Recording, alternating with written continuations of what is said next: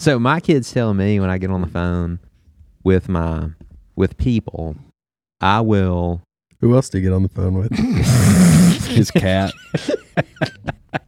woof woof. well woof woof woof. Lawson.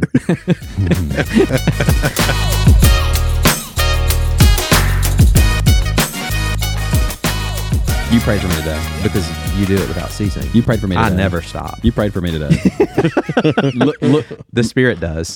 He groaned with words Yeah. too deep. Welcome to Products of Grace, a podcast by Mercy Hill Church. My name is Lawson Harlow, and with me today I have Don Terrell and Blake McCullough. Blake, congratulations. Thank you. Everybody happy and healthy. Yep. Good. That's it. Yeah. It's, Siren goes. it's good. I mean, I don't have much more to say. All right. So, Big Don, what are we happy doing family. today? So today, Blake is back from having a baby, I already did that. and Lawson Wait, is I was still here here. last week, wasn't it? Hold on, Sorry. Sorry, sorry. because I I have this written in my notes. I Can you already say did it? this. Can you start over? We'll skip. yeah, just start skip it over. down. Start it over. Welcome to Products of Grace, a podcast by Mercy Hill Church. My name's Don Terrell, and with me today I have Lawson Harlow and Blake McCullough, where Blake is back from having a baby, and Lawson is still here with these two idiots. True. True. so what are we doing today? So today. So speaking of having a baby, I needed that. Yeah. Yeah, I needed that. yeah, I was broken for a minute. I was like, Yeah. I have a joke. I have a joke. so speaking of babies, so I'm going to be a great uncle. Awesome. I really am. Are you going to be a great uncle or are you going to be a great Well, I've already proven to be great a great uncle. Mm. I've already proven this out. So now I'm going to be a great uncle. Okay. That's great. I know. when do you think you'll be a great uncle? Like, what's the time horizon on that? Because I feel really Oh. What is a great- young. what I is feel a really great- young to be a great uncle? What is a great uncle? It's like your what's the kid, relation? your friend, your friends, your friend's kid has a tired. baby? your. I mean, these days, your sibling's kid has a baby. oh, Correct? a hot minute. My oldest my yes, oldest your sibling, niece or your nephew my oldest has to have a baby. my oldest nephew is 7 or 8. I got a minute. Lord willing. Wait, your oldest No. niece or nephew It's is 7. seven. But I'm 31. So my oldest niece is four next week. I think. Yeah. I thought I figured Isaiah was the oldest out of all y'all. No, this is on Sarah's side. Oh, fair. I forgot about that. Yeah, All right. I did too for a second. I was like, oh yeah. Wait, wait, wait. No, no, no, no. Oh, I got to back up then. I'm terrible. I'm a terrible. Uh-oh. Oh, no. Um, You no, just I have- offended somebody. I have- you totally forgot about Yeah, somebody. yeah, I He's have- grabbing his beard, I have y'all. two. I have two nieces that are. I don't know how old they are. One's one's out of. Oh, But this is the weird thing. you know this is true. Man, no, you know this man, is it's true. Getting worse. You Like, marry in to a family, and there are kids that are already born, and they're older already, right? Sure. And, so, and so it's different when there's like one born when you're around already. mm. There's a distinction Are there. you saying you love them more? No, I'm just saying the relation the relationship's different. Like for instance, Mary Martha is my is Which my parent do you love more, Yeah. Lawson? Let's go ahead and get this out. Why are we playing this game? then, I got, then I got four to pick from. Like I mean, like all right, Whose Christmas is the best? he almost answered it. Oh, yeah. Shut up, bro. but there's differences. Is there? There's- Oh my there's- oh my there's goodness. excellence in both, but they are distinct excellencies. Good gravy. I've been reading Edwards today. Oh gosh. Excellency. If you read him, he's just like his favorite word. Really? It's like it's you know like what I've actuality. noticed your favorite word is recently? What? Encourage. You've been throwing that around a lot. You know, normally when you're going to tell me this, I already know what it is. I didn't. But in I this wasn't. case, you don't. I wasn't prepared for that one actually. I, I like it. I like the word. yeah. It's like Mhm. a lot of times you're like you're looking for the word promotion or like I was what's another way to like I was positively influencing. I mean all that falls into the word encourage. Encourage. Yeah. Mm. Mm. I haven't thought about that. That's his word. His word. What? Blake's word is mm Mm. and glorious.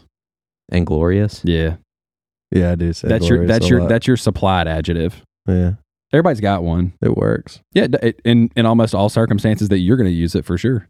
All right, so today, what are we doing? Gonna have a glorious episode. We're gonna encourage We're going to cover the We're going to gloriously we're going to encourage. cover the interaction of what we encouraged our Mm. audience to do, which was to interact with us gloriously. Amen. Amen. Mm. Mm. Mm. but we need a jingle. We need a jingle. Because this is so today this is the mailbag episode. So this Mm. is it's like we need a jingle. What i- I just I, do you- Charles, can you like auto tune some I mms into I a jingle? I need to know, Sarah. Send us an email.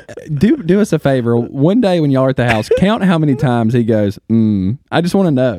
I just want to know. I love it. Because you, the thing, the difference of like listening to this, and Charles brought it up too. He's like, Blake and I are really like you know we're here. You only We're know active Lawson's listeners. here. Yes, like we're giving, like we're giving, we're giving positive affirmation I don't to do the that, audience. though. You don't. I don't like do you're that. just like I don't say one amen. episode. Charles was like, dude, Lawson was dying laughing Yeah. in this section of what y'all were recording, and you listen to it. It sounds like you're just like staring off into no man's land, and like Yeah. Blake and I are ever ha- here having like an inside joke we're dying out on. Lots of mirth over there. I um I don't. But we, we I made the joke. I, I was reading um the essential Edwards, and there was a conversation or a, a section in there talking about Edwards and Whitfield getting together, Mhm. and Edwards feeling really bad about himself because he didn't have the the charismatic like nature of Whitfield because he's Mhm. always like on go. He's busy. Mm-hmm. Thinking about death. he's loud. oh, and- you're talking about I'm talking about Whitfield. they're talking about Edwards. Yeah, yeah. And, and Whitfield's like, yeah. and and I, I'm like, I'm sorry. And Edwards is like, yeah. And he's just so simple. He doesn't interact. He's just like, this is what I do. And I, I felt better about myself. probably has a couple cats. Shut up. Shut up. This stupid. I love it. All right, so we need a jingle. We need a mailbag episode jingle. What should it be? I don't know. Jingle, I was jangle. thinking Oh. about going. Sing me a song. Blues Clues. Yeah, what is it? We just got a letter. We just got a letter. We, just got a letter. Wonder who it's, from. That's it. yes. All right. Wait, wait, wait, wait, wait, wait. Hold on. Are there copyright issues here? Who cares? Steve's back. He'll yeah, care. Steve will understand. Or he'll come kill us in our Oh sleep. my gosh. All right. So that's the jingle. Today's episode is the mailbag. And wait, before we before we move on. I had a thought about doing a live episode. Yeah. And because I don't have Twitter, I'm not on Facebook, I can't ask for people to DM me. when I when I want to talk Hmm. Stop. about my ideas. Y'all can all go to at Lawson Harlow on Twitter, DM him. Why are you getting so? Why are you rolling your Well, I'm eyes? about, now that we brought this up, I'm going to talk about it. okay. So, so I I have a I have this thought. So I'm when we're gonna poll the audience. You can either interact with us on Okay, our good because I'm gonna do a poll too. we're gonna interact with on our meme page or our Facebook page or our church page wherever. Throw us your ideas. I want to have a live recording where we do a podcast and food trucks. How this will happen, I don't know, but it sounds amazing. So I was telling on our way to meet up Mercy Hill, I was telling Joel about this, and Yeah. Joel's like, "Dude, I had this idea that we need a Mercy Hill snow cone truck, Oh, Mm. and No. all of the snow cone flavors need to be memes." And I said, Memes. "Yeah, like You said Me- memes. no. no, Oh, sorry. Sounded like memes." you said Memes. They need to be maymays. All right. So here's the product of taste flavors that you could get. Product of taste. Yeah. We were playing a game the other day, and he named his character "Products of Taste." And I was right. like, "What have you done?" Charles, have you heard this? Yeah. This is a, this is hilarious. I, we got 14 flavors that are going to be on this uh, on this proverbial podcast products of taste snow cone truck. So number I'm a one, fan. or orange fury. That's good. number two, oyster hanger. number three, Bailey's delight. oh, that's smart. Yeah. Number four, Blake's Brew. Coffee Oh, flavor. Yeah. That's a good one. Number five, Sweet Sweet Man. Number six, Most Precious Man. Number I just want to seven. know what those are. I know, me Huh? too. That's kind of What? where I am. I guess we poll them and ask what their flavor would be. yeah. All right. Number seven, ATF. which is like I know. It's the one spiked option. the top of that's gunpowder. the gunpowder garnish. All right, number eight, the Henson. the hints. Oh, like tiger's blood. which is tiger's blood. Yeah, yeah, yeah, yeah. yeah. Uh, number nine, Lawson's lozenge. so funny. Uh, number ten, pink pills. oh, Number eleven, out was a kicking your Dean's bubble coverage. apple what? Uh, number eleven is out kicking your coverage. Out kicking your coverage. Number twelve, wedding out- cake. Hey. Wedding cake flavor. yes. That's Okay. good. Number twelve, jalapeno surprise. Oh gosh. number thirteen, the gremlin. Oh, I don't You remember remember, this this? one. That's standing in front of the Oh, eating refrigerator. cookie dough. eating cookie dough. Number 14, sitting by my pool and my bins. Which is actually just uh, snow cone with gold flakes on the top of it. yeah. All right. So with that, gentlemen, let's hang a shingle with our with our jingle. It's weird. Do you know what it is to hang one shingle? No. So it's to open an office for one's own business or professional practice. Mm. So it was born in this American colloquialism. Colloquial. That's a Yeah. colloquial. Colloquialism. Colloquialism? Yeah, it's a- Colloquialism. Yeah. Dates from the first half of the 1800s when at first lawyers and later also doctors and business concerns, I don't even know what that is, use shingles for signboards. Mm. So it'd be like out on the hanging. Oh yeah, it's the On little the thing. eve? They still do that Yeah. in storefronts. Yeah. Mm-hmm. At the horseshoe, every every store has a little All right. What? the horseshoe over here. Old Town. Oh, Yeah. Ah. yeah. Uh, Yeah. Oh, Old Town Horseshoe. They're talking about the casino. All right. Lawson's Twitter and DM. Cover it. Oh, so I had a I called See how good I am to you. I appreciate that actually. I'll tell people that you don't Appreciate abuse me. um the uh so I called yesterday I had an idea as I was listening to uh the rise and fall of Mars Hill. Hmm. And uh one of the things they said was that the generation X wait, is that right? What's our generation? I'm a millennial. Y'all are millennials. It's like it's I think he was really done with like uh 30 to like 45, 50. That It's like both generation. millennials and generation. yeah, so it's a little bit of both.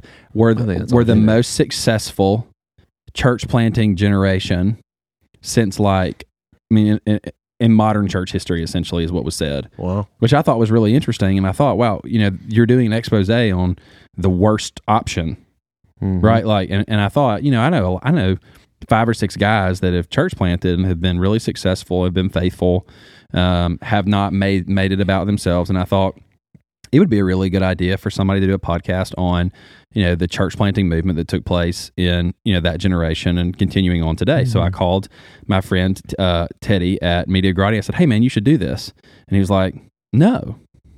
He said, "But I'll help you do it." Hmm. And I thought, "No."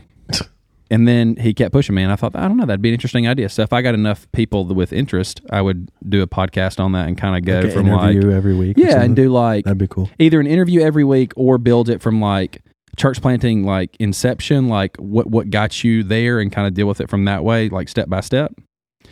And so that's why I posted that on Twitter. And then he gave me another idea, which I thought was really interesting, which Mm-hmm. you can poll the audience here. Don's like he's talking too long. Um, Me? Right. yeah, now? for sure. He's over there coughing. Um, just put a mint in, jerk. Um, the uh, Who knew It's like coughing was 95 rude degrees in during a here. podcast? That's what I know. It is. feels great. Anyway, um, Golly. the other I know. I'm option about to pit my shirt. or out. another thing that Blake I just was. looked at his armpits. This is my time. Uh, I'm, kid- I'm kidding. No talking The while that other- is talking. The the other option was a uh, a podcast that was essentially like an introductions. Like every season would be an introduction to a different uh, area of systematic theology. So you do like six six sessions in one season that were Mhm. like just just introductory in essence, and uh, just keep so going. like Grudem, but more our flavor. yeah, and then But be more able what? our flavor Uh, and then be able to like you know you do one season with somebody you bring somebody else in to do another That'd and be it's cool. just like an introduction to systematic theology so we're talking about a Mercy Hill Church family of podcasts. We're the next Christianity today. stop All right, so the audience has sent in several items. I don't know if we're going to have time today. Charles Keinert, our lovely producer, said that uh, each one of these questions could be an episode in and of itself. By the way, Beth Harlow says that uh, Lawson. Here's another. Here's another question for the audience. Beth says to Lawson that Lawson cannot call men. what is it? Lovely. Lovely. Is it lovely? Lovely, But- precious, any of those two. Yeah. What do you think, Blake? Like she's mad that you do that. She says it's it's inappropriate because it's too feminine of an adjective I disagree with or Beth. adverb. Is lovely an adverb? Sure. It has an ly. Yeah. Yeah. She was like, the only thing you can say about a man is like, Good old man. this is a this was a good man. yeah, Beth think- from the Delta. See, this is the problem with manhood today. we assume That's to why be the a good Delta's man, shrinking. to be That's right. Hey, you hear me? unavailable. That's why the Delta's shrinking. yeah, yeah, yeah, yeah, yeah, yeah, yeah. All right. So number one, the question is prayer. Topic prayer. All right. you should do it. Definitely. Next question. All right. There's another quick Tied that bow. one up. Boom. You're welcome. All right. So here was my. What do thoughts about you have to do with prayer? Have you have you noticed like culturally like Thoughts and prayers. on social Uh, thoughts media and you're like prayers. I'm sen- we're sending And don't forget vibes. so we're sending Through I the mean, get ether. this. Well, I'm sending you thoughts and prayers. I felt that. Like, yeah. I don't understand how all of a sudden, like, the intercession has gone to gift giving. you know, it's like I've, I'm, I'm- really wish you'd send them to God. yeah, like where they matter. Yeah. Hey, table your thoughts yeah. Put and those just away. pray. Yeah, yeah, yeah. Put those away. And hey, I don't even need to know. True. I will say it's encouraging to me It if is, someone yeah, I was tells gonna say me that too, yeah. not that they sent their thoughts and prayers, but like, hey man, I prayed for you this morning. Yes, And your I appreciate family. that. Yeah, same.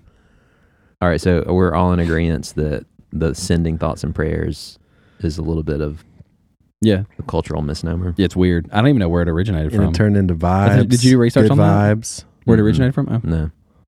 Someone said sometimes my thoughts are with people and they don't know, they don't want to know what they are. you don't want me praying. so I said we should cover the Lord's prayer and not as a mantra but as an example. Discuss what it means to pray without ceasing. And I put in there. I remember being a kid in Sunday school class and someone prayed that God would let him kill a deer in response to what is God's will for you.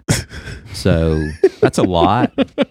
like Charles said, that's a whole episode. we Welcome may to the come back and prayer revisit episode. this, but you know how like uh like some cultures, you know, it's like almost like the Lord's Prayer is turned into some sort of like Yeah, you just say it. yeah, ro- rosary or like something a football that. game. Yeah. Yeah. Before you go out there, Right.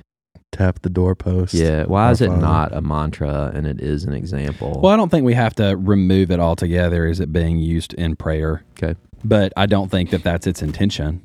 Right. So, like, th- you know, the other option is there's a, like, he taught them to pray this way, but I think the this way is not to recite his prayer, Mm, but to mimic the way in which he prayed. mhm. Um, and so, you know, I, like I said, I, I don't, I don't think we need to like say, you know, forebode that by any stretch of the imagination. But the major thing you see here is like you see the Lord Jesus reverently praying to the Father, and we could even jump to John 17 and see another great demonstration of that as well, Mm. um, where he he sought the Lord, he honored Him, and he made requests. All those things wrapped up in there, um, and so. You know, if we're gonna like, do you want to break down every verse of this? Because I don't think we have time. yeah, that's what I was going to say. But I mean, I think the the major if I if I were Maybe to we'll hit, do an if I were to episode hit on the high points, which I'll do quickly as fast as I can. Mm. Our Father, Mm. our Father in heaven, hallowed be your name. Your kingdom come. Your will be done on earth as it is in heaven. I mean, the very You're just first thing, reading it. No, I- okay, I, thought you, I thought you were talking. I'm sorry. the very first thing that I would note You're still here with these two idiots. Keep going.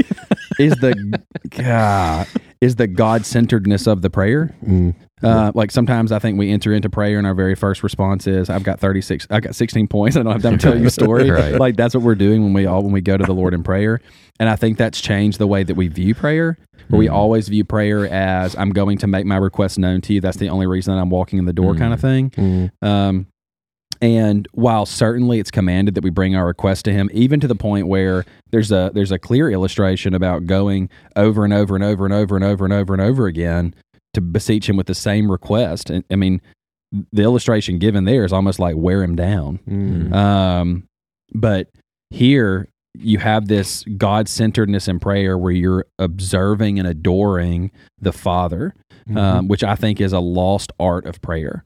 We skip that step so that we can get to what we need to, when really Mm. what we need to do is be still and to adore Mm. Mm-hmm. and and enjoy the fact that we've been invited into into fellowship with Him in a verbal capacity. Yeah, to call him father is Exactly, Yeah, yeah. I mean, a, a, a doctrine, a, a the you know, a theological reality that I Mhm. think his prayer starts with. yeah. I think that should captivate us more often than Mhm. it really does. And if and if I had a dollar for every time that I went to prayer where I was burdened heavily by something Mm. and I forced myself before I got to my request to Mm. sit there in adoration Mm. and have forgotten my request along the way. Mm. And that's not to say that we shouldn't make our request, but it's to say that half the time my greatest need Mm. is actually to just be enthralled by the glory Mm. of God. And prayers Yeah, a great and I place think our for I that. think our needs, like when I think of the Lord's Prayer, it's like the way that He has you walk through the the the concept Mm-hmm. of where your where your eyes are focused. Like I think all other temporal needs end They up fade. fading away. They fade. You know, it's like at that point I will rest in what He has for me Mhm. today, and rest in who I am in Christ. That I can call Him Father. That He has provided everything that I need through him and I'll just rest in this reality, longing for the kingdom to actually come. certainly. All right. Agreed. All right, I've got a second part to that though. Okay. Um, the second part though is where y- you kind of see it doesn't change from a godwardness. I think is what's really Mhm. important there. It's give us this day our daily bread and forgive us our debts, and we also as we also have forgiven our debtors and lead us not into temptation, but deliver us from evil. Y- You know, you see the supremacy of God in that prayer. You see that the recognition of the one praying is that He is the sovereign over all things. Hmm. I mean, I, I don't think that we sit down and realize that every bite we eat comes from his hand. Mhm. Right? Like that's the Mhm. normative outworking of God when we pray, give us this day our daily bread. Or even in John 6, where he provides manna in the wilderness. Mm. You know, the, the major thing that you're, what- what's kind of humorous there is he'd been providing for them in Egypt the whole time. Mm-hmm. Mhm. He did so in a unique way, but Mhm. God's normative action is providing for his people. Mm. And so it's like, give us this day our daily bread is a recognition that all good things come from his hand. The Mm-hmm. forgiveness of sins come from his hand. All of that flows from there. And so we're fools. And I do mean that in the most literal sense. Mhm. If we believe that we're able to just go get it, Mhm. right, apart from his sovereign decree. And so we, we Mhm. beseech the Father. Mm. So in Old Testament survey when Blake was doing first and second Kings, I told y'all this, but I wanna I wanna record it. so it was struck me, it's like when you spend time in, in the word and you're looking at I, and, and I think like Elijah's moment on the mountain despairing of even life itself is like one of those passages I've heard preached Mm-hmm. countless times. I mean, it's a to me, it's a huge Old Testament, you know, s- truth story. Mhm. Yeah. And I was looking at that, and I was reading when you were going through the outline, Blake, and I was like, I was like, I mean, the Lord looks at him and says, he's despairing. Like I'm the only one left in Israel. No one else is left. Everyone's deserted you but me. And the Lord says, I have 7,000 who have not bowed the knee. I've always had a remnant. I have those who, uh, evidently, he's telling Elijah, you don't even know about, Yeah, but they're right. there. And he says, and oh, by the way, pretty much, I'm going to feed you, clean yourself off. You're headed to Syria. You're going to go anoint a king. Like Yeah. Mm-hmm. he's despairing in his worldview Mm-hmm. that, like, the only world that he has in sight is the nation of Israel. Yeah. and the Lord's like, kingdom. yeah, he's like, I'm actually Lord over the Syrians, and I'm going to send you over there to anoint a king. But it's like what you said, uh, Lawson. It's what it reminded me of. Is like we get so focused on, wow, he fed them with bread Yeah. in the wilderness, and it is a miracle that Yeah. he did that, and we should be in all of that. Yeah. But it's still his same hand of provision exactly. that was Mhm. providing for them in Egypt. So Yeah. It's anyways, what provided just my pizza fascinating. from last night. What? It's what provided my pizza Yes. from last night. Yes. Yeah, and it was good pizza. A doctor told me I can't eat pizza anymore. Really? Is your cholesterol high? Yeah. It's happening. Hey, bro. Gotta I- start I, eating got mine down Cheerios. 40 points. We can talk about it. Cheerios. That's a lie. That's from the American. Uh, h- uh, what is it? Heart AHA. Association. Bro, watch a documentary on it. Oh my they are goodness, the documentary. trash. They're trash, Yeah. dude. They I mean, are all nothing but a cereal's trash. marketing company. That's Oh, all they gosh. are. Yeah, people pad their pockets. They'll say whatever. So the whole thing about fiber and sorry that I did Cheerios. He- this is his mail. This is his letter he sent in. Can you help me with my, Yeah, help me with my cholesterol? so Come the on, whole listener. thing is the reason why Cheerios and oatmeal get this really high mark on heart healthy is because it's high fiber. Right. So it's just eat fruits and vegetables, bro. Like you don't have to eat just oatmeal. I don't want to eat oatmeal. yeah. you can still live, man. All right, number two. Hold on. Do we do pr- we do the prayer in frequency? No, we Pray, did. okay, pray, Pray without, without ceasing. Oh yeah. Two things. Two of the best. Two I of always the, try to look at Charles's face One of my to know favorite- if like we're doing well. Mm-hmm. one of my favorite quotes. One of my favorite quotes by Charles Spurgeon is I never pray for longer than 5 minutes and I never go longer than 5 minutes without praying. Mm-hmm. Mm. While there is one grain of truth to pull from that, there is another that I might not recommend. But the first is I never go longer than five minutes without praying.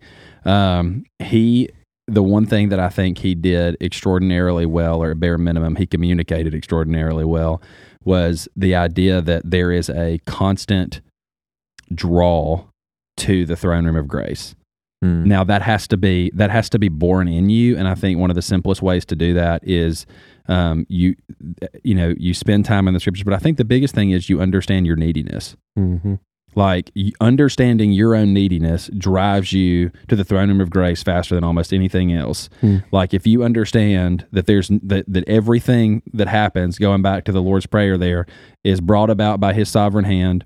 You know, I think of like even the ministry you do, you being a good son or daughter, a husband or wife, whatever it may be, employee, employer.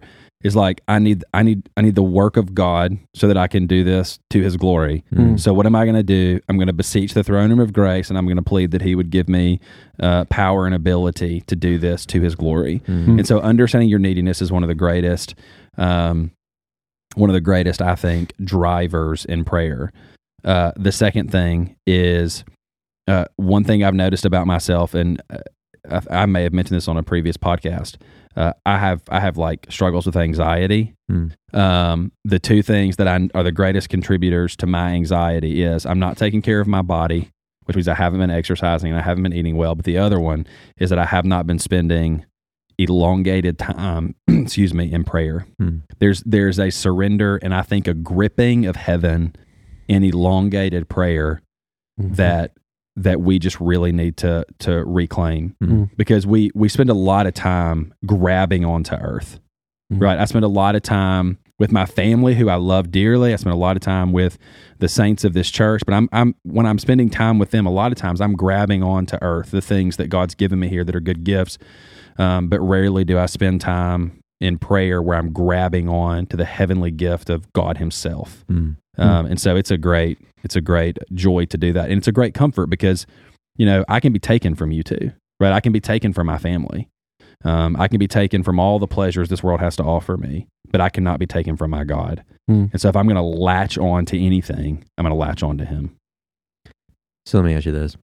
So Jesus gives us the example of when you pray, don't pray like the Sadducees and Pharisees who Yeah. do it on the corner to be Yeah. seen, for Yeah. that's their only blessing that they get, which Yeah. is this.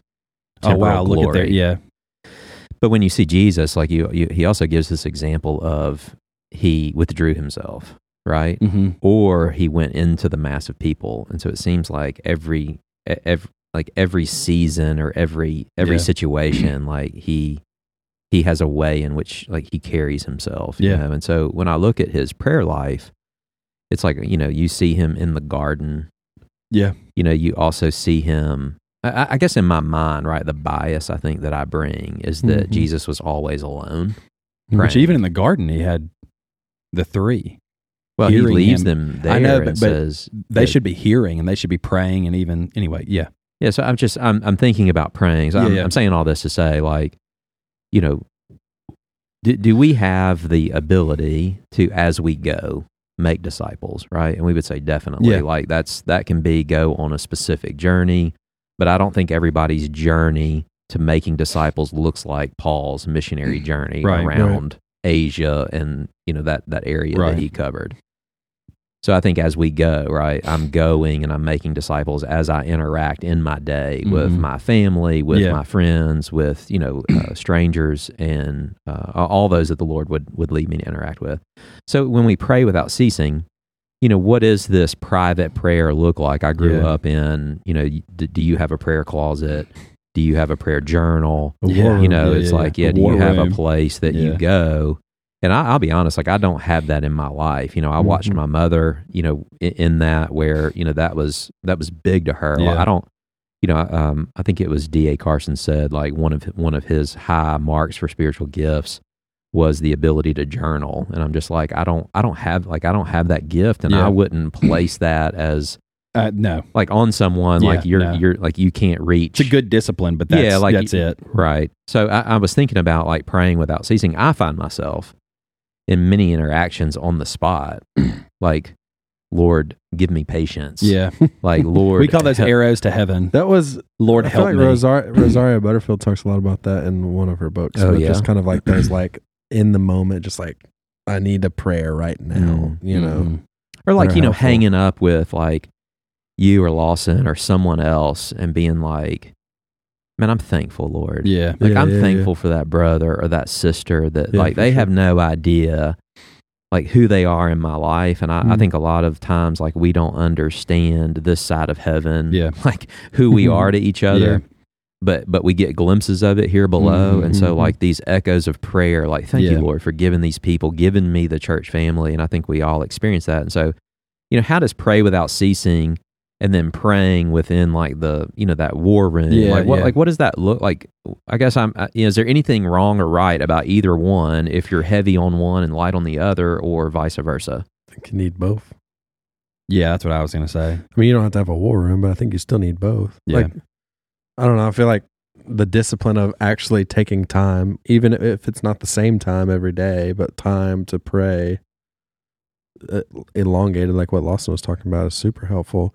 Just to even almost as your mindset for the day of like, this is who God is. You know, this is what He has done and what what He's doing and who He is, and this is how I can live my day in Mhm. light of those things. Yeah, so what if you have a 30 minute commute lock it down.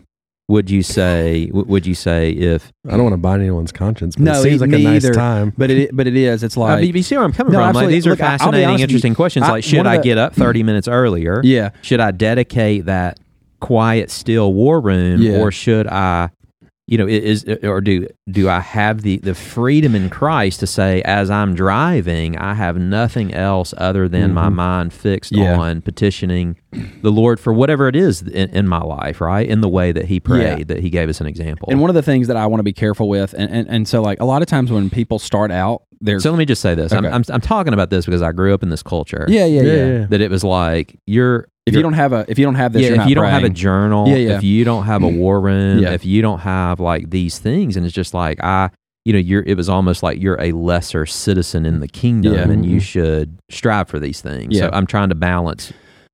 Yeah, no, I, I think Yeah. I think both and are are really important here. But you know, one of the things that I think is a danger. I was Uh-huh. taught this my whole life. Like you better have a place, Yeah. Place and a a time. place and a time. you need a setting Look, you to meet with you ain't- God. you you don't have that kind of control, and as you get older, you have less. And Yeah. so like you- the the place the place is you. like you're there.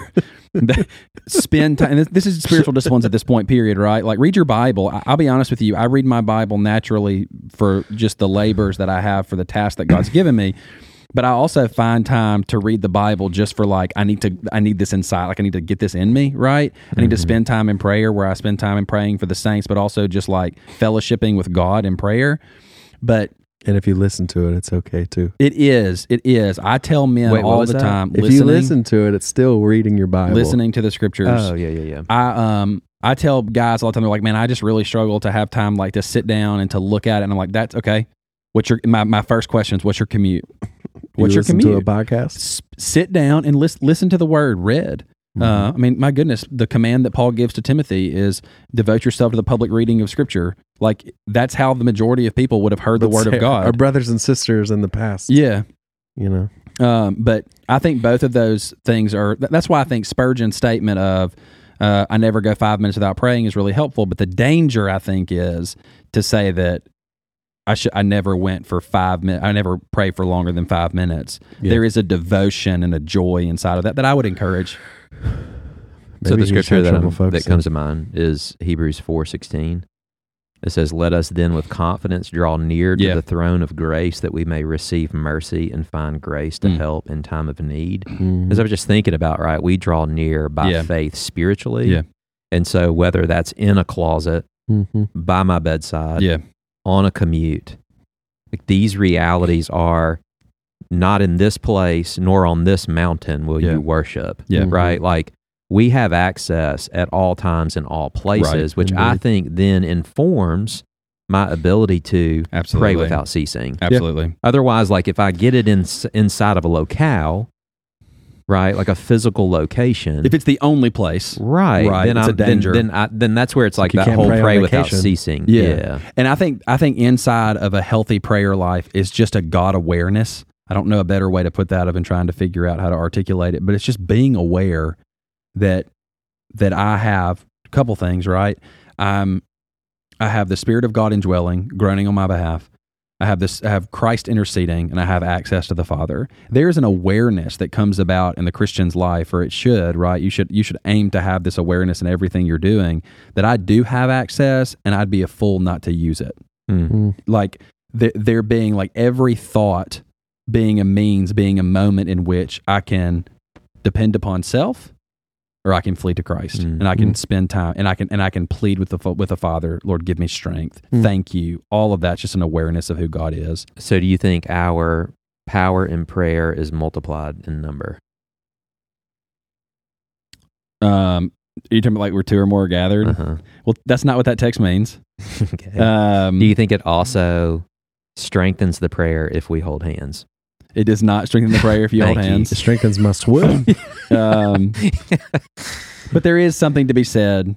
no, no. There's nothing to be for a said about great holding cla- I hands. totally because agree with I holding can't hands. Stand it. Totally agree with holding hands, but there is something to be said for um, a collective praying and beseeching the throne of grace Yes, together. For sure.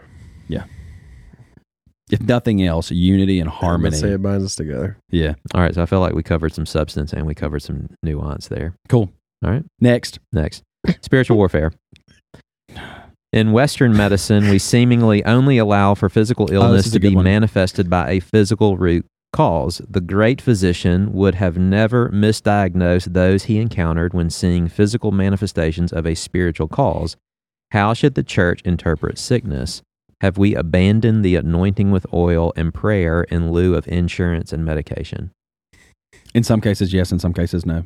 All right, next one. I think there's That's- so much That's nuance here. so much nuance there, but you know there is there is a real sense where w- I think we have that we live in such a materialistic world that we never deal with any spiritual realities that that, that we we I think we are convinced we wrestle against flesh and blood. Yes, very much so. Like Well, that's and like that's- like we see like I, and I want to say diseases, but there's there's certain things that manifest themselves in psychological ways, Yeah. and we diagnose that as a root cause of a quote unquote. You know this this Oh. is caused by this, and it just seems Mm. like those same manifestations that Jesus was encountering Yeah. in the New Testament Still happen. still happen Crazy. but But we have two totally different Yeah. diagnoses. We throw you know, pills one at is it. Western medicine to say, "Oh, this person is sick with this," yeah, and Jesus point blank said, "With those symptoms, this person is oppressed or Yeah. possessed Yeah. by a demon, like a spiritual." And that can kind of come across in our culture is, you're insane. You're yeah, insane. you human guys are being. like Yeah, hocus you're pocus nuts. people, like yeah, it's probably Yeah. just because people who the people who have gone on record saying things like that also just like don't believe in any any like like any spiritual realm. intervention. No, I'm saying like people who are like Oh yeah, the there- most popular people who there have is said no real physical ailment. who have said like oh you just need to like pray that out of you. Uh, Oh, like Christian scientists. say that about and stuff. anything. you know, Yeah, Mm-hmm, like yeah. like you know like pray the flu away or whatever. Mhm. You know mm-hmm, like Mhm. Yeah, we we gave ground here.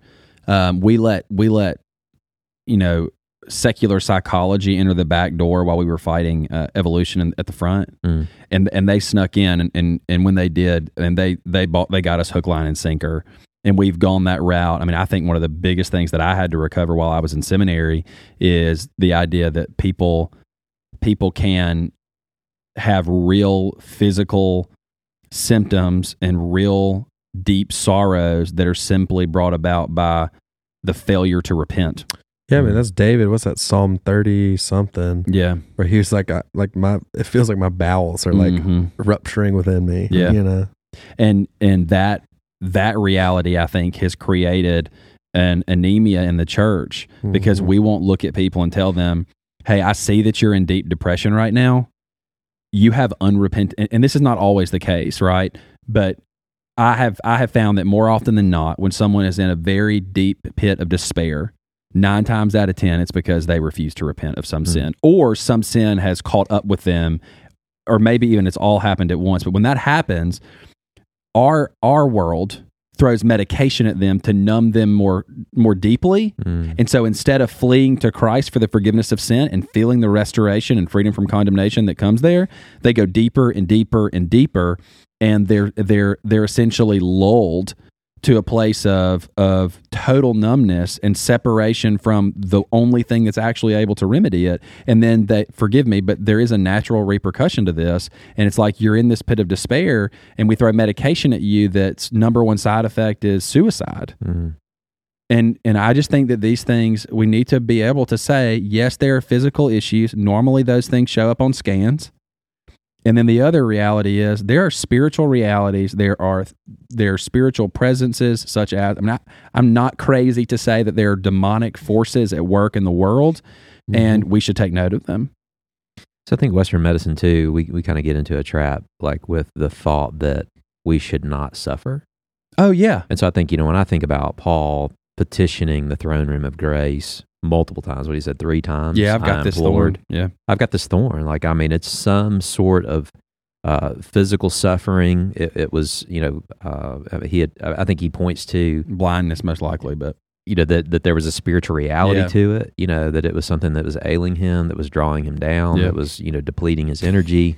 He was having a war against it, Yeah. but yet, like, yeah, like he, he looks at it and says, my like, grace is sufficient for you. yeah, and so I'll suffer in this. And so I think a lot of times, even if we're suffering, let's say it's not because of sin, it's just we battle with the remnants of the old man and the despair that he brings and the Mhm. fact that he's got one foot in the grave trying Yeah. to drag us down into it. yeah, And we're striving to follow after Jesus. Yeah. And, you know, that sin that clings so easily to us, you know, Mhm. either says give up, yeah. fall down, don't do it, you know, just don't carry Jump in the on. grave. Yeah, it's like I think then like we have to have this idea of there is suffering for the Christian, Yeah. and we should be able to suffer well, um, and not despair. You know, not grieve as the world grieves, and not fall into such deep dark despair. But I don't think I don't think it's fair to say that there's not things that Christians experience, Yeah. me included, that have seasons of darkness Yeah, and absolutely. trembling Mhm. and second guessing Yeah. and you know and it's like why Even is if it's it there not a, a direct like tie to your own sin. Yeah. Right. Like, I think there is despair, right?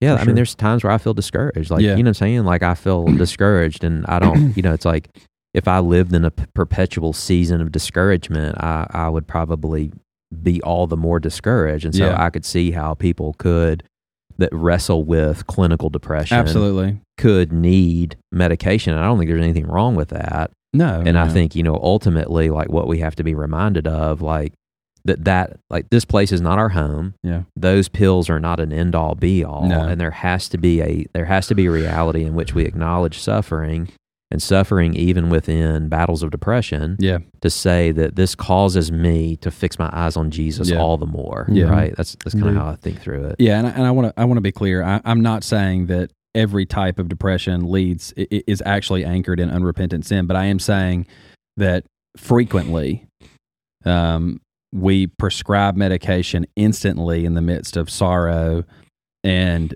th- that's not what that's for, Right. right? There's there's Mhm. there are better options there, and I do think that. You know, for instance, you bringing up despair, there is, I think there is a, a command that we need to take into consideration from our Lord when he says in uh, John 14, let not your heart be, hearts be troubled. Mm. Mm-hmm. And, you know, there is part of that old man that we have to fight against is to look at him and say, uh uh-uh, uh, i am not going with you. Let not my, Mhm. like he told me, let not my heart be troubled. And I'm going to, and I'm going to do, I'm going to fight for that. Um, so anyway, spiritual war, I mean, like we just, we just touched on the psychology of physical, of, you know, Mhm. but I mean, there's, a bajillion different directions we could go with that. So, what do you think about? So, to tie this back to prayer, when it says, call Mm. the elders and anoint with oil, I've seen this done in church, Yeah. but I've not seen it done in practice regularly. Yeah. So, just, I guess, why? it Like, why is that?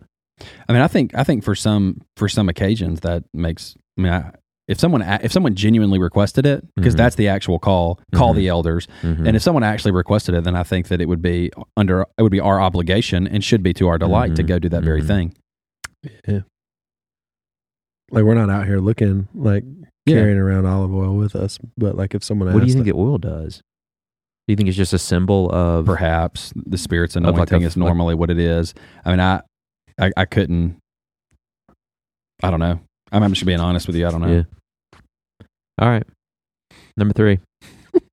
Fellowship community. That's all I have. I don't this this idea was broached, I think, through you, Lawson. Someone Oh. else sent it.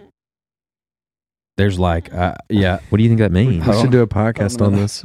Yeah, we should do a podcast on fellowship community. Why don't we just do? Why don't we actually just do a podcast on fellowship community? I would like to do that anyway. so Fellowship let's go to the community next are one and we can good. come back to it. Okay. Fair? He's gonna say the same thing about this one. You can't do this. I can. I can do what I want. I'm a grown man. I'm one third Singleness. of this podcast. Singleness. I think this is a good. I, I I can. We can speak on that. Okay. Yeah. I mean, I, I think we. We. Glad we I'm glad we can. I thought we could speak on fellowship and community. I can go back to that. We can come back to that. I think this is leaning into a two part episode. That's fine. So, singleness though is an interesting category because it is a rarity, right? It's an abnormal calling. in our culture or Yeah. in general Period. culture? I think. Period. I don't know. I think it's interesting. I, I, think read Paul, an article or I read a Did you watch a documentary? no, it was a tweet uh, I read an article. I mean, a tweet. from our friend Ed Stetzer. Uh, Oh yeah. What would he say? it said it's like half of everyone over 18 Oh, I is saw single. this. oh, yeah. So like I, I don't know that that's obviously it is an, a more normal in our in our culture to marry later, to marry less, to marry Yeah. to not stay married. But like I don't know. Um, I, I think there, there's more singleness. than You've had we a think. paradigm shift to be like, oh, there's more single people right now, and so like to Yeah. have singleness. No, like I think there are breakdowns. Obviously, the singleness is probably larger. The people delaying marriage is probably a higher percentage outside the church. Like I get that too. Yeah. Yeah, but what I'm saying is it- singleness tends to be an abnormal. That is not to say that it is In the not. church, I, I think period inside of society. okay. Um, now, abnormal does not mean that it is that it is not uh, a calling that the Lord gives or anything like that. It's not demeaning it. It's just saying that it's not the normal calling. Traditionally, Yeah. the majority of people are going to get married. They're going to have children. That's how society works and continues, right? But You're when you, listening to Mueller, huh? I think. No. Um, but I think the when I think of singleness in particularly inside the church, my question is always like, okay, well, how is it that we shepherd the the single saint among us? How is it that we encourage them and care for them? And you go. You got So- a hand raised. I love this idea of when it's the book I read called "When the Church Was a Family" Oh yeah, it's a great by book. Joseph Hellerman, I think, and it's just like the the concept of we don't have to have things that are like this is for couples, this is Right. for people who are have one to two kids, this is for people in this age group, and I actually do love that about Mercy Hill, the concept that like we have so many things that are like everyone is invited, please Yeah. come, Yeah. and that's where you get i mean this is this is true community in the sense of like it's not weird to have someone at my house who's single and a married couple and a couple who are dating and then like maybe another single you know it's, it's Yeah. just not strange and i appreciate that Yeah.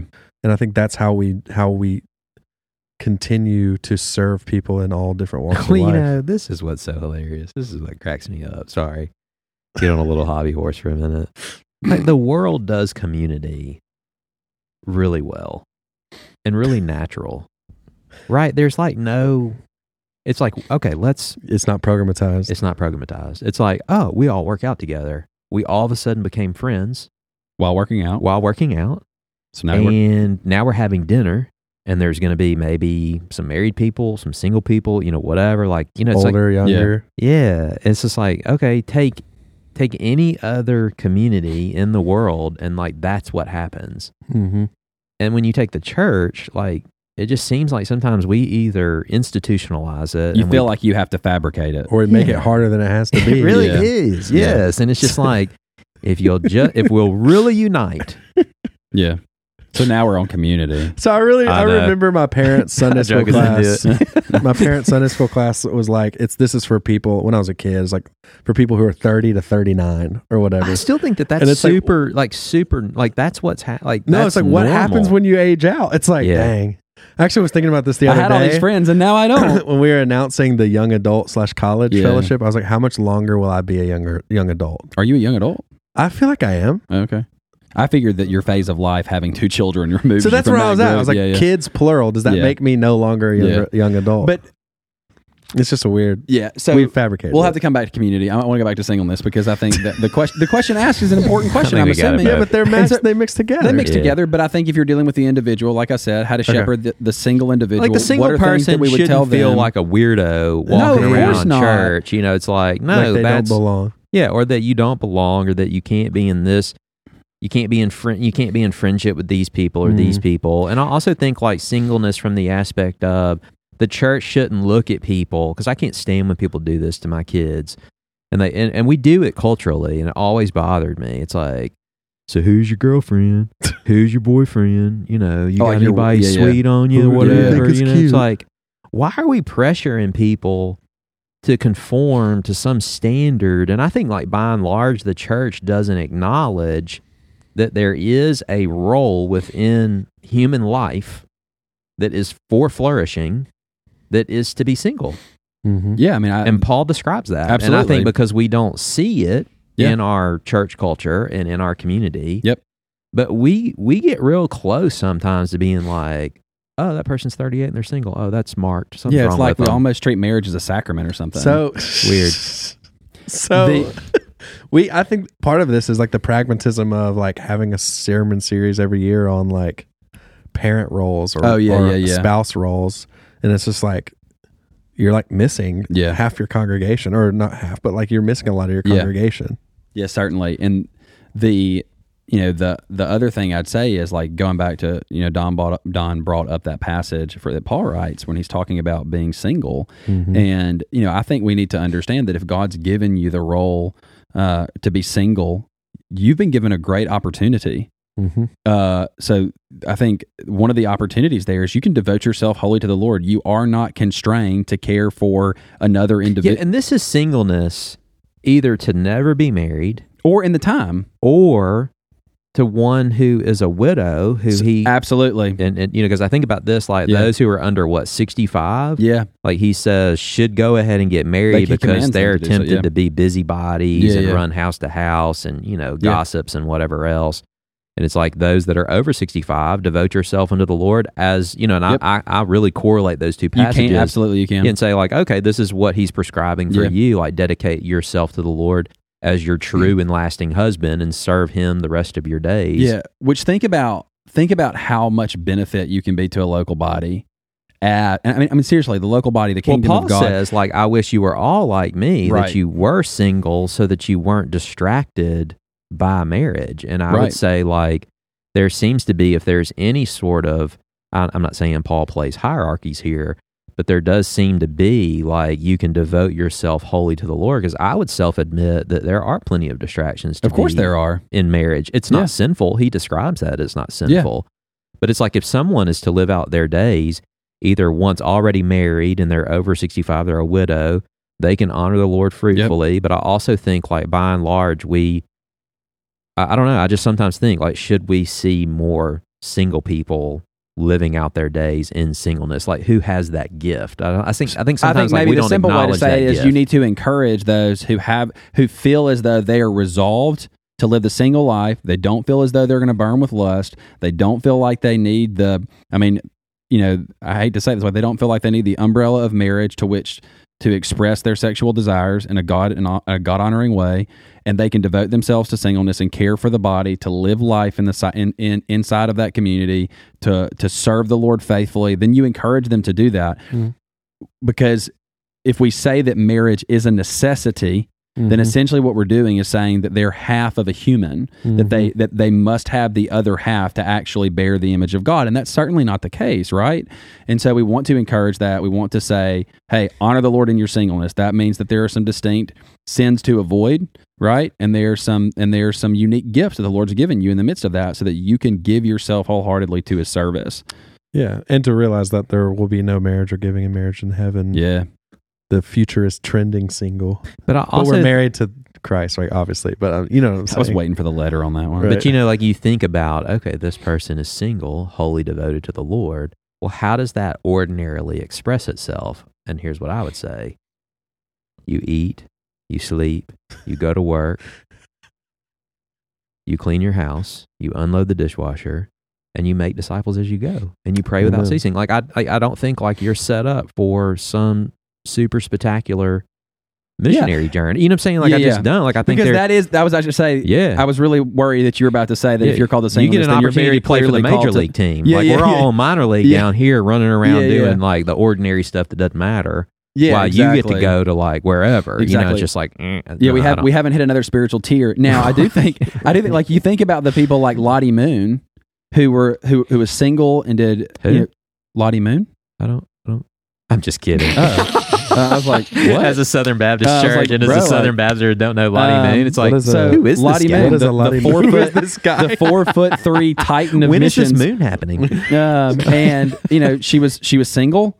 She was going to get married. The guy that she was going to marry became Was a a liberal, liberal. and so she was like, "I'm out. I'm done with Golly. you." She went back to the mission field and served faithfully.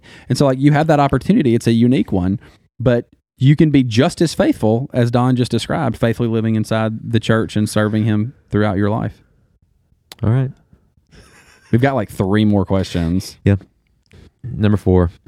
I don't know what number this is. I think we skip fellowship. Which Yeah, is we'll number come back to three, that. number I four, like that. singleness. Four and a half. Excuse I want me. to deal in Oh, I've got two number fours on my list. What in the world's happening this here? man. Okay. Anyways, He's the the, numbers next one guy. is I know, I'm good with numbers. so, is our conscience and our knowing it's been violated the same as being convicted by the Holy Spirit? Question mark. Is it a sin to go against our conscience? Question mark. How careful do we need to be to avoid binding others' conscience? Question mark. And here's the practical. Practical. Do we think Facebook and social media can be poorly stewarded by Christians to bind the conscience of fellow believers and breed disunity? And should we therefore be careful? Question mark. This is full disclosure from the person that read this, and this is anonymous. Full disclosure, and I feel your pain, Mr. Anonymous. I hate Facebook and social media, and I find it a wasteland, so my question may not be really important, but coming from my own bias. All in regards to liberties, of course. Okay, so Next all week right. on Products of Grace, we'll discuss all seven of these. All right, so is our conscience and our knowing it's been violated the same as being convicted by the Holy Spirit? Mm, I'd say no. I'd say no, yeah, I'd say no too, but the because conscience, your conscience does can play. be misinformed. It can be, but your conscience does play an important role. It does. Yeah. I'm glad you're coming around on that, Lawson. you remember that episode we recorded on ethics, and I was like, "So the conscience." Do you remember this? Yes. Okay. Anyways, God, you should say something so people know you're alive. I'm alive. um, yeah, I mean, it, and I'm it, still right. it play, yeah, it, I will not it interact plays- with this. It idiot. plays it plays a distinctive role, and we should and we should honor what our what our conscience is leading us into. Now, the catch twenty two there is uh, your conscience can be leading you directly into sin in a real in a real All sense. right, so I have a Bible verse. but there are conscience. Okay, why don't we, Grow why don't we up. start with that? uh, grow up into the head who is Okay. Christ, Yeah. which means to have the mind of Christ course. and to know to know the difference, to be able to discern between good and evil for those who have their powers of discernment to distinguish by constantly practicing. That's what Hebrews says. Hmm. So I think we've got to be we've got to know Christ, know him, know his word, have hidden it in our heart, which David says, inspired by the Spirit, can protect us from sin. Mm-hmm. And I think from there, like we continue to grow up, right? Mhm. Just as you matured, even in your natural life, Mm. knowing not to put your finger in a socket, you grew up and you became more wise over time. So I think about sanctification. So I think about like ultimately our conscience should be informed through the word by the spirit to Yes. be to be conformed into our head who is Mhm. Christ. And so those things, as they continue to grow, should grow in wisdom and stature, I guess is where I'm at. But I think at the baseline, it's like we can have things that we have a bias about or we're misinformed or you know we're in error about and so we can't always say my conscience is correct No, and the because your fact- conscience isn't king. right Mm. right it, it's an influence it is not it is not the influence but like the the verse that people go to here is first corinthians 8 um and so this is talking about food sacrifice to idols but verse 11 snack time y'all and so by your knowledge Charles this- is behind us in the audience eating snacks and so by your knowledge this weak person Capri is Sun and what else Is it Bruh. Capri Ah! What Sun? else? what else is it i'm literally sitting here reading Hold on, what else is it? Show me the thing. Oh, potato chip. if his conscience is weak to eat to eat food offered to idols, and so by your knowledge this weak person is destroyed, the brother for whom Christ died, thus sinning against your brother and wounding their conscience when it is weak, you sin against Christ. Therefore, if food makes my makes my brother stumble, I will never eat meat lest I make my brother stumble. Right? And so he's dealing with the conscience there. And there is that that phrase, like I'm sinning against or I'm I'm causing him to sin against his conscience. Hold on, make sure I said that right wounding their conscience. And it's like, but the catch 22 here is I can't take into account everyone's conscience at the same time. That's not real and nor should we nor should we say that everything you say you should think about every human being's conscience in the process. But the issue is if you're on social media, you are throwing stuff out there and sometimes we can throw stuff out there perhaps with the intention of shooting people's conscience, right? Mm-hmm. Mhm. and that and we should we should take that into account as well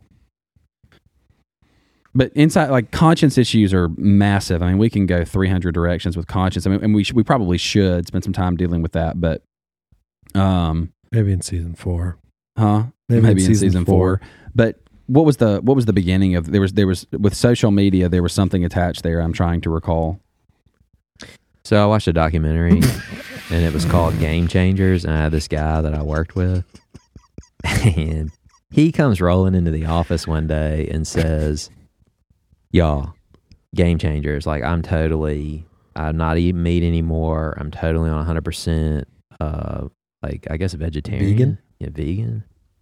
Did he and drink it's like dairy? natural diet and he starts throwing out all these studies and like these statistics and like all of this and is effectively like looking at me and a coworker and being like and you should not eat meat too because and he said the science is indisputable and this is before like sci- science was what science is now but it was like, you know, it's like to me, it's like you're binding my conscience because I could look back at him and say, like, like what you said in an episode past, a couple episodes, Lawson, about, well, there are things that we do out of sheer enjoyment, yeah and we should be like okay with that. as long as they are not innately sin of course Right. yeah Mhm. So, anyways, I thought that was really practical and apical about how like you can take something that like. I mean, you can make the scientific argument that no one should ever eat meat, but it's just like yeah but that doesn't mean that i can't Well, I mean, go- that's yeah. the passage that you're Yeah, dealing yeah, of with. course, like, of don't course. don't eat what meat Don't eat meat, offered yeah. to idols. Yeah, yeah. Which I mean, which is dealing with, but he's saying I'd never eat meat again if it's going to cause my. But I mean, Right. yeah. But then at the end of, I want to say it's First Corinthians, maybe Romans. He said, uh, "The one who only eats, the one who on, the one who doesn't eat meat is weak." Hmm. Mm. Which is, you know, go to steak.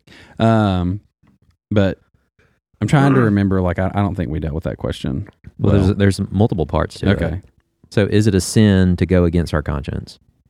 Uh, yes, nine times out of well, Because if, it doesn't say if you believe it to be. Where If does it anything say doesn't if you be- proceed from faith, it is it's sin. yeah and so like the but we have to be careful with that because your conscience like i said can lead you into sin should it be so seared Yeah, but if your conscience is, Hmm. I guess what I'm just like, if you What? if you think it's wrong, I mean, we can make idols out of anything. Uh, yeah It true. really is. yeah, like yeah. we can sit here and say, like, you know what, I abstain. You can and pick whatever you're going to abstain Yeah, from. yeah. You can abstain from whatever. chicken nuggets.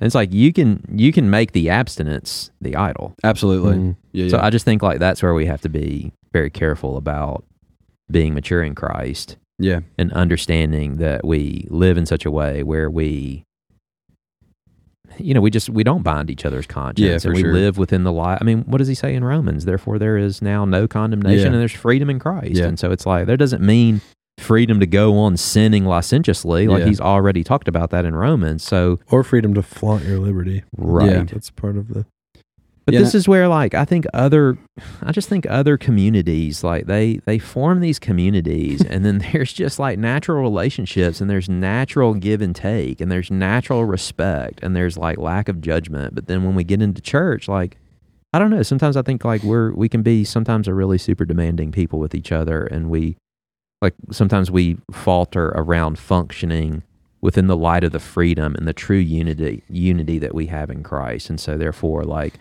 we go around either to your point Blake flaunting our liberty and say and be like me or binding our con- conscience of everybody else because you know there's some sort of you know perspective that you have that is real meaningful to you and you're pushing that on everyone else is that fair Yeah, I do want to be careful of taking our notes from secular communities. I mean, that's that's the one thing that I think is is a danger because I understand that like inside of those communities there are relationships, but they they should never like they're not going to match the depth, right?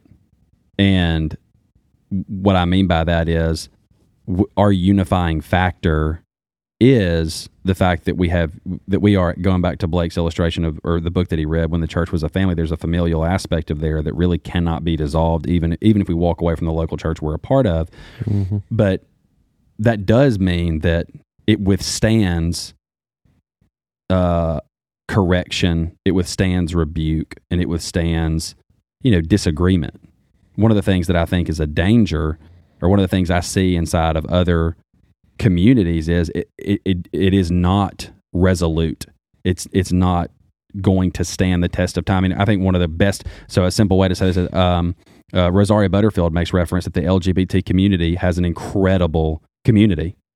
Well, they can have an incredible community, but at the end, unless they repent and believe the gospel, they're going to all be isolated and suffering. Mm-hmm. Yeah. The, the church is not. Yeah, I guess for me, like I, I see where you're coming from. I, I think like my example was not going down the vein of setting up a worldly community to be the end all be all, and we should be jealous for what they have. We have what's amazing already, and, And our you're saying they're expressing that in some capacity. Yes, and I, I, I u- I always think about this in light of Luke sixteen eight, where it says, The master commended the dishonest manager for his shrewdness, for the sons of this world are more shrewd in dealing with their own generation than the sons of light. And so, even then, within that parable, there's like this Mhm. look, look at how they treat each other. Yeah, yeah. And then look at how we treat each other. You know, it's like, so you can draw some comparisons by the sons of disobedience, where it's like they are exemplifying some things in which we have the ability to act out in the truest manifestation in its form. And so I, I just look at those communities and say, like, sometimes these communities that Christians belong to in the broader context of the world, we function in where we provide more grace, you know, more, more, I don't know, more hospitality than Yeah. we do with the people that we're quote unquote in community with, Yeah. the community that we should be giving the most to, Yeah, yeah. you know, the most peace, the most grace to the ones that I should count no record of wrong because I know Christ has died and Yeah. been raised on their behalf. And so I don't know, that's the way I'm using the example where it's like what? I thought I heard something back there. Yeah. Glad I'm making a great point. You literally were talking to him about when I was reading the Bible. Oh, here we go. Tit for tat. Um, exactly. You always keep a record it of my makes me wrongs. it makes me think of that that passage in in Proving my point. in First Corinthians where it's talking about like this isn't even named among the unbelievers, right. and I, I so I see what you're saying. Like there is part of like part of the gifts that God's given to to people is community, and the best community should be found inside All of the right, church. here's my here's my great example.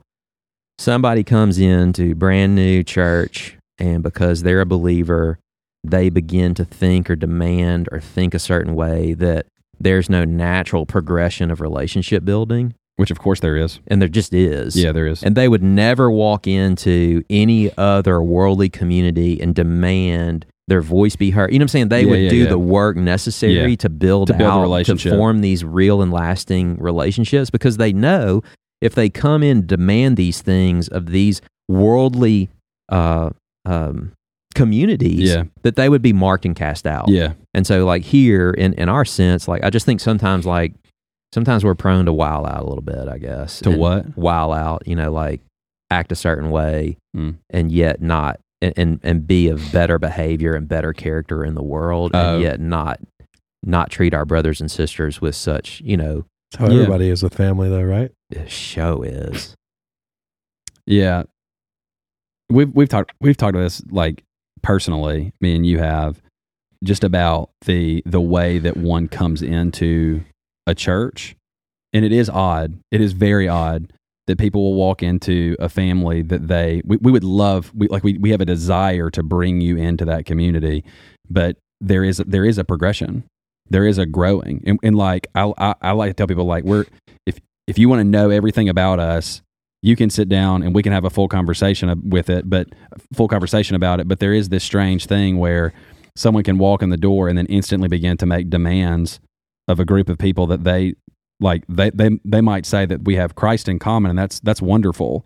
But like having Christ in common means that we are gracious to one another, we encourage one another, we long to get to know each other more deeply. There, there still is a growth in that fellowship, Mhm. right? Mhm. Mm-hmm. and sometimes we we do skip that step and, and go straight into I'm a part of this family, therefore I get what I want. I say, you know, and it's like hmm no, like Well, I was using that example about binding each other's conscience. Yeah, like yeah, we yeah. come in really loud or Yeah. whatever about binding conscience or being very opinionated about certain things. So the, the two questions is our conscience and, and our knowing it's been violated the same as being convicted by the Holy Spirit? Is it a sin to go against our conscience? And then how careful do we need to be uh, of, to avoid binding others' conscience? How I think- careful do we need all to right. So the first one of that, um, the first one of that is repeat the first question. Sorry, be? Is our conscience and our knowing it's been violated the same as being convicted by the Holy Spirit? I think We- the Holy Spirit quickens the whole man, which includes the conscience. Okay. So the answer to that, some I think, and a lot of times the answer is yes. I think the Lord uses the conscience to Okay, we convict. just flip flop then. no, I didn't. I didn't. Oh, you didn't? It's not Blake the and- same exact thing. Yeah. Yeah. Because I said, remember, like we have I'm to not saying grow they're the up, same thing. Yeah, no, I into our agree. I head. agree with that. which informs our spirit. Yeah, I'm dealing with the distinction between the unregenerate conscience and the regenerate conscience. Sorry. Yeah, I'm only talking about the regenerate conscience. So I, I, I wasn't. Um, but the the one who's born again, the Spirit quickens that, and I think the conscience does do a work there, and that the Lord uses that often. Is it a sin? What was the other one? Is it a sin to? but I, but I think like we have to be careful because it can't be always a one to one because you're growing No, in of stature course and not. wisdom. Of So I course just not. want to have that caveat because you said on a prior episode your conscience had shifted on this matter. Of course, but but and so it's like you can't look back But in I would say- hindsight and say, you see what I'm saying? yeah, but Like, I would say that should I have at at that point uh, what we're talking about was alcohol. I- Mhm. If I would have partaken of alcohol during that day, I think it would have been sin for me. Okay. Um, I, w- I was violating my conscience. I was doing something that I was not. Con- it was not of faith. Maybe a simple way to say it. Mm. Um, but going forward with the is it a sin to bind someone else's conscience? I Mm. think y y it certainly can be. I mean, I think that's the the what you're looking at in 1 Corinthians eight that if you're flaunting your freedoms or you're restraining someone else's conscience to such a degree that they cannot partake of the good gifts that God's given them, then I think then we are we are essentially. I mean, I almost want to say you're stealing from them. Mm. Well, that's the kicker. It's to bind their conscience on something that's not. That's not innately sinful. Yeah, like, yeah. like, something that it doesn't matter. Like How- it's good to bind your conscience on like if you're like sleeping around. Yeah, because It's all like, mixed up in let this. me bind your conscience Yeah. real quick with the Bible. because all mixed Yeah. up in this is that sinful stop it right Yeah. because those are that's a real thing that we should be doing inside of the household of faith quit because you can Right. throw the baby out with the bathwater and be like, Absolutely. oh, you can't bind my conscience. All All right, Yeah, so let's yeah, use yeah. a Paul let's, did let's use a already. remedial example Okay. that we've had. Lawson says I'm getting a tattoo, and I said, "Don't mark your body," and he said, "Don't buy my conscience." so you know the next thing that I have to get over Hmm. is I shouldn't judge him. Mm. This is this is true, the best way for you to do that is to go get a tattoo on your head Lie again. i'm sorry i'm sorry but I mean I think I think like where we get to like we can Yeah. get to like okay well I'm not binding but secretly i'm judging I'm judging Yeah, yeah, yeah. and I It's in think your like own heart. Yeah, and so I think like the mature believer has to then crucify like that may not be Yeah. freedom for me. yeah But I Mm-hmm. Mhm. rejoice in the freedom that my brother has, and I'm using I, y'all. I'm free to go get a tattoo. I've had an earring before, so it's like it's like I, I have no problem Yeah. with it. I mean, Bailey came to me and asked like, "Hey, should I get an earring?" I'm like, "I mean, brother, I wouldn't." Like, if you came and asked did, me, but i wouldn't yeah, I wouldn't. now. Like, it, should you get a tattoo? I wouldn't. Yeah. Like, I but I rejoice in the fact that that you can and you can express yourself, and if you want to do that for a season and get an earring, at least it'll grow back up. The, the tattoo, it's there. yeah But anyways, I, I use all that to say because I it's this funny progression about yeah, yeah. not binding, not actively binding conscience, but then getting to the point where I you think that's a respect really and love. important point. I, I had I had not thought about that because I do think that's the natural repercussion when you see someone partaking in something that you don't feel the freedom to do is you impress Mm-hmm. your restraint on them and think, oh well, they're in blatant sin, Mm-hmm. right? And it's like, no, they're they're not. They're not. Right. they're not in sin. Right. And frankly, you you calling them and telling them that they're in sin may very well be an indication that you are because Mm. you're judging them. you're judging them and and and this is not a Yeah, don't yeah, yeah. yeah this is not what we're talking about here Judge not lest you yeah be yeah judged. this this is this is you're you're essentially restraining the freedom that they've been given and telling them that that freedom isn't real and you're making a law where there is none all right. So here's the practical. Do we think Facebook and social media can be poorly stewarded by Christians? Of course. of course. It Goes on to say, to bind the conscience of fellow believers and breed disunity, and should we therefore be careful? of course Of course. i mean like the any any tool that we have can be abused and this one can be abused loudly right it's like you can abuse this tool Mm-hmm. really, really loudly. And uh, you know, once again, I think we need to understand that when we're dealing with some with some of these issues, we, we do need to take into consideration the people that we're speaking to. But we also that doesn't mean that we never say anything either. Like the but if you're uh, let me say it this way, if your only audience, if the only times that you say things are inside of Facebook or Twitter and you're not actually engaging in these conversations with people that you spend time with, you need to ask yourself the question why? Mm. Like- why aren't you engaging in these? And is it because Is it your just conscience performative? knows better when you're looking at someone face to face? If you wouldn't say it to them face to face, maybe don't shout it on Facebook. I think the other thing can be like with compliments too. Like it's it, ma- it reminds me of The Office where uh, Michael says something about Pam, and they're like, "Oh, you should tell that." And he goes, "I would never say that to her face." Yeah, yeah, I'm like yeah, yeah. why? You know, it's like for me, it's like I think a lot of times like we can we can also use Facebook as an outlet to say really true and meaningful things yeah, yeah. when they deserve To be said face to to face. s- be said face to Yeah, face. yeah. And this can be like blast apologies. You know what I'm saying? Like going out on Facebook and being Uh. like, I'm so sorry, whoever's listening. Oh, yeah, yeah, yeah. Shouldn't have said what I So said. it's like you know, this, this seems like this should be a prayer. like turn that off. Yep, okay. you know, or Yeah, yeah. like, a- anyways, I just, I wanted to throw that out there. Like sometimes fair. it, it doesn't, you know, f- I think the abuse cannot o- only be getting on some sort of hobby horse and Yeah. like blasting that out and saying, I, you can't argue the facts. Y'all, we should all be vegans. you Yeah, know? right, right. or like I'm super thankful about this when that thankfulness needs to be at le- at- you know what I'm saying like Yeah, it's yeah. said to a person the Yeah. Lord and then to you know Yeah. complimented to the person and then uh, you know lastly a, a blast apology Yeah. like to clear your own conscience because you said it Oh yeah, yeah. but you didn't go to the person I'm sorry, person that's never that Yeah, mi- it's may like, or I may went That to not- already blocked me. But I want people, I want people to think that I'm really apologetic. All All right, right. All right. I just wanted to say it since y'all did. what all Mm, all right right. um all right number we're Are you serious? yeah hey Hey, topic of discussion, and I know it's simple for you guys, and y'all have touched on it here and there, but a true in depth as much as you can for the listener's benefit to the question of which is more true? Does man seek after God in salvation, or does God seek after man? Who seeks whom? Remember, this is a listener, uh, no one seeks after God, no, not one. right?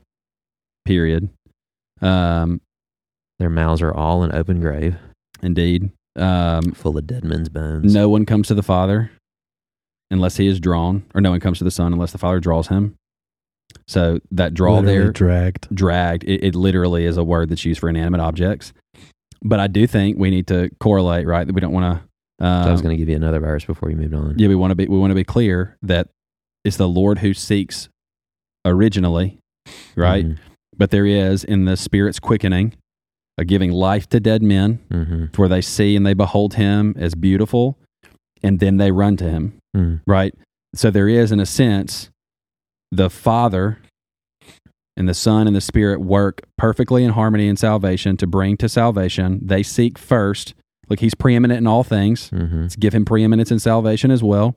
Mm-hmm. He's the beginner and the starter of all things. But the reality is that the Christian, when they are the person, when they are quickened, when they are made alive, they do run to Christ. They pursue Him. They seek Him. Um, and if we, we, seek because he sought. indeed, like there, there's a great mi- there's a great error to say. How about we throw this hymn out? I have decided to follow Jesus. I can sing that with absolute confidence because the Spirit of God has quickened me to make me long to follow Jesus. You're saying we can sing that? We can. So what's the? Uh, I'm trying to think on behalf of the audience. So what's the verse in Acts where Paul says, uh, "We've all been appointed a time and a place and boundaries Mm-hmm. that we may seek after God." Mm. You know what I'm talking about? Yeah, let me. You want to read that verse? I gotta find it. yeah, because I'm on the Don paraphrase, and it's uh, worse than the message. oh yeah. Okay. So uh, starting in verse 26, and he made from one man every nation of mankind to live on Yeah, all literal Adam. the, on all the face of the earth, having uh, determined a lo- having, having determined allotted periods and the boundaries of their dwelling place that they should seek God and perhaps feel their way toward Him and find Him. Yet he is actually not far off from each one of us, for in him we live and move and have our beings, as some, as even some of your own poets have said. Yeah, so the question is like, how, what type of seeking are we looking at here? Mm-hmm. Um, go ahead. I just think that image is of just like of darkness, right? Yeah. mm-hmm. It's like Mhm. They ought to. They should. well, it's just like people are feeling around in darkness for Mhm. God. They're Mhm. just finding him elsewhere. Mm-hmm. They're finding other gods. That's that's where I am on that. Yeah, and I mean, I, I would. Th- this is this is an interesting verse, but I think one of the simplest ways to to, to deal with it is actually to say wh- what Blake just said is men are seeking after the things of God, and I think Mhm. men are aware of their own inadequacies, and they are aware of their own need. Well, eternity is written on our hearts, and we know, Absolutely. like we're looking for something bigger Mm-hmm. than ourselves. you know, I think- we're I just think, finding it in like, lesser uh, things. um, really visual, you know, like artistically. So I think about in the sense that like, uh, what is it, John one, um, the light, and the men hated the light, Mm-hmm. right, Lawson? Mm-hmm. Yeah, Okay, so you're thinking about like you've, it's you've not John one; it's John three. But yeah, Okay. So you end up having like this being born from Adam, born into darkness, but yeah, there seems to be this indisputable light that he can't see, but yet it's there, yeah, and like he ought to see it mm-hmm. but he can't. He's in the meantime groping in the filth and the mud, yeah, searching for what's apparent, but yet he's blinded. Yeah. And he's seeking after the things of God, but is blind to the true God because he Mhm. Mm-hmm. hates the true God. Yeah, Mhm. which in this text he's standing. I mean, he this is the text that comes immediately following them saying the statue to an unknown god. He's Yes, looking yes, at he's people. making an apologetic Yeah, he- argument He's here. saying all of you are running around Mhm. trying to grasp after God Mhm. because you, even know, acknowledge you that know you might that have you're missed in one. need. Yeah, you know You Oh, you're in missed the need. one. Yeah, you know Yeah. you're in need, and and and you're going around groping to the best of your ability. And I think what really is kind of said here is like as Paul stands here, um, he he is he kind of points out the fact that they don't actually seek after the living God, because in verse thirty two, now when they heard of the resurrection of the dead, some mocked. And so this is Paul preaching. And as he's preaching, he's preaching the resurrection from the dead. They hear the message of the God who is, and their immediate response is to mock or to Mhm. question. And so you have that kind of laid out there as well. But we do want to harmonize, right? The seeking. There is, there is, in a true sense, men seeking after things that only God can give Mm-hmm. there is in a true sense that God is the initiator. God is the one who works out and seeks and saves that which is lost. And there finally is a a seeking of, as Blake said earlier, the sought out ones, Mm. that those who have been regenerated then do seek out. And as they grope, they don't grope blindly, Mm. they grope with eyes illuminated and they will lay hold of their God Mm. All right. by faith, nonetheless, is the instrument. So in conclusion, we've run out of time. Big facts. Lawson has a Bible verse. Oh man, I literally just closed my you did that on purpose. I literally just closed my Bible. What you got? All right, I'll read you the verse that I've been thinking through today. Okay. John eleven thirty five. I gotta get there. Is it? Oh my Did you guess goodness. it? No. Mm. let's like start Jesus guessing. wept. let's start. Let's start guessing verses. John three sixteen. Yep, that's where he's going. Isaiah forty eight. Yep. Let's see Malachi. Three sixteen. Three seventeen. Y'all are- Ridiculous. What is that? It's like the Hold on. Habakkuk one Hold on. three. Hold on. Hey, Molly, I thought. I literally. I thought I've you've been meditating. I on this, This dude have bro. been, really, but I literally have been. studies the Bible But I for a don't living. do- stop. Stop. He's memorized the whole thing.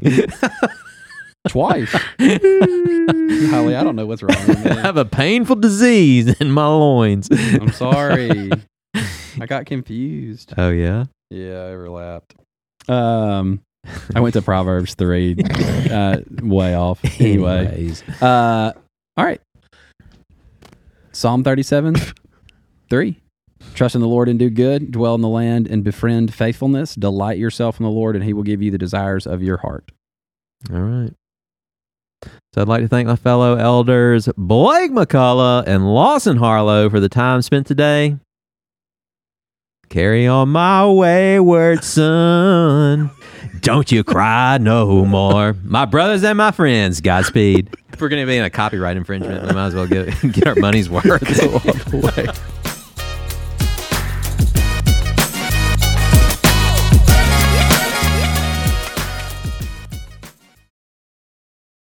Golly, what a train wreck. That's what the people are here for. I know it. That's what they do. So I was going to say, no one would listen to a podcast about faithful church planners I because there's, know, I was there's like- nothing crashing and burning.